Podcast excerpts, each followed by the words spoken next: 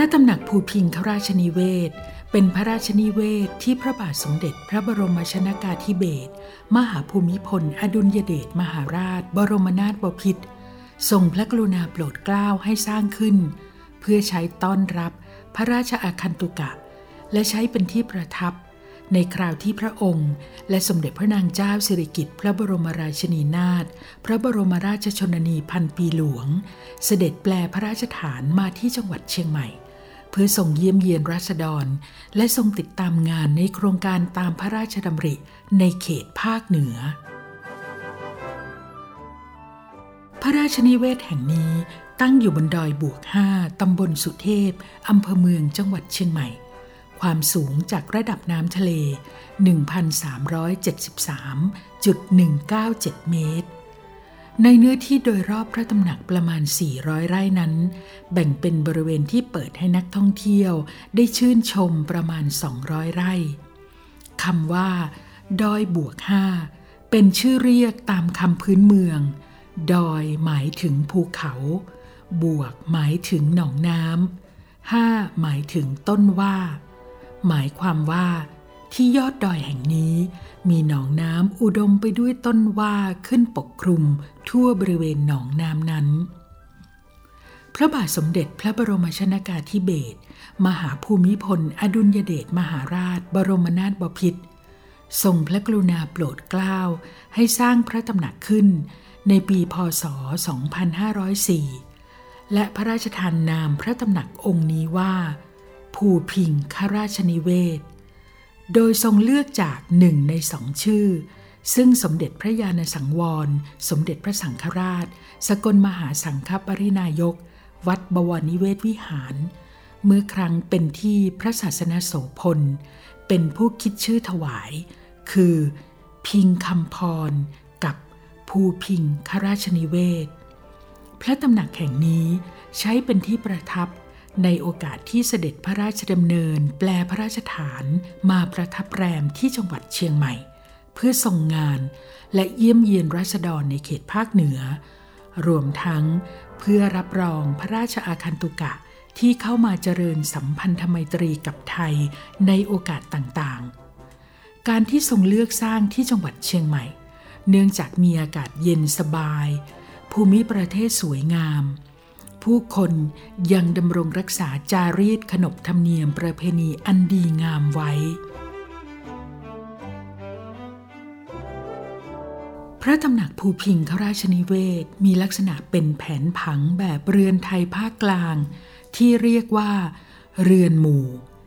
มีรูปแบบสถาปัตยกรรมเป็นไทยประเพณีประยุกต์ ก่ออิฐถือปูน ยกพื้นสูง หลังคาทรงไทย ภายในประกอบไปด้วยท้องพระโรง ห้องเสวย ห้องบรรทม และห้องสงสำหรับพระราชอาคันตุกะตั้งอยู่คนละด้าน มีเฉลียงใหญ่และพระพราหอนกเป็นที่ประทับทอดพระเนตรทัศนียภาพของเมืองเชียงใหม่ ชั้นบนเป็นที่ประทับ ชั้นล่างเป็นที่อยู่ของมหาดเล็กและคุณค่าหลวง ออกแบบแปรนโดยหม่อมเจ้าสมัยเฉลิมกฤษฎากร สถาปนิกพิเศษกรมศิลปากร ออกแบบรูปด้านโดยหม่อมราชวงศ์มิตรารุณเกษมศรีและทรงพระกรุณาโปรดเกล้าให้สำนักงานทรัพย์สินส่วนพระมหากษัตริย์ดำเนินการก่อสร้าง โดยมีหม่อมเจ้าสมัยเฉลิมกฤษฎากร เป็นผู้อำนวยการก่อสร้าง หม่อมราชวงศ์มิตรารุณเกษมศรี และนายประดิษฐ์ยุวพุกกะ จากกองสถาปัตยกรรม กรมศิลปากรเป็นผู้ช่วย และได้ทรงพระกรุณาโปรดเกล้า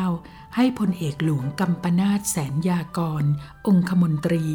เป็นผู้แทนพระองค์ ในการวางศิราฤกษ์พระตำหนัก เมื่อวันพฤหัสบดีที่ 24 สิงหาคม พศ 2504 เวลา 10นาฬิกา49 นาที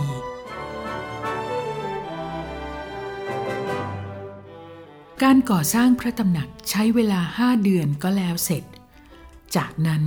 ทรงพระกรุณาโปรดเกล้าให้หม่อมราชวงศ์มิตรารุณเกษมศรี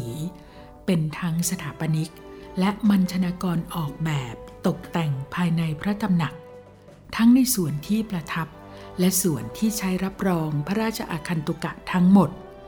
โดยออกแบบให้เป็นแบบไทยประยุกต์ ดัดแปลงให้เหมาะสมกับการใช้แบบสากลมากขึ้น และได้ใช้พระตำหนักในการรับรองพระราชอาคันตุกะเป็นครั้งแรก คือสมเด็จพระเจ้าเฟรเดริกที่ 9 และสมเด็จพระราชินีอินกริดแห่งเดนมาร์กเมื่อเดือนมกราคม พศ 2505 หลังจากนั้นก็มีประมุขของประเทศต่างๆ เป็นพระราชอาคันตุกะมาประทับ และพักที่พระตำหนักภูพิงค์ ในเวลาต่อมาอีกหลายประเทศเช่น สมเด็จพระนางเจ้าจูเลียนา และเจ้าชายเบิร์นฮาร์ดจากประเทศเนเธอร์แลนด์ สมเด็จพระราชนีโบดวง และพระราชินีฟาบิโอลาแห่งประเทศเบลเยียมเป็นต้น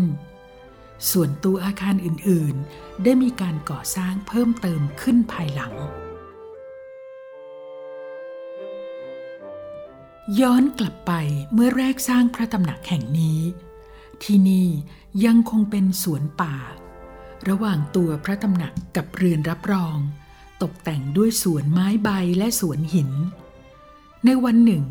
ขณะที่สมเด็จพระนางเจ้าสิริกิติ์พระบรมราชินีนาถพระบรมราชชนนีพันปีหลวง เสด็จพระราชดำเนิน และได้ทอดพระเนตรเห็นกุหลาบกอหนึ่ง จึงมีพระราชปลารบว่า โปรดดอกไม้ที่มีหลากสีและกลิ่นหอมเช่นนี้ มากกว่าไม้ใบที่มีแต่สีเขียวอย่างเดียว นั่นจึงเป็นจุดเริ่มต้นของกุหลาบเวียงพิง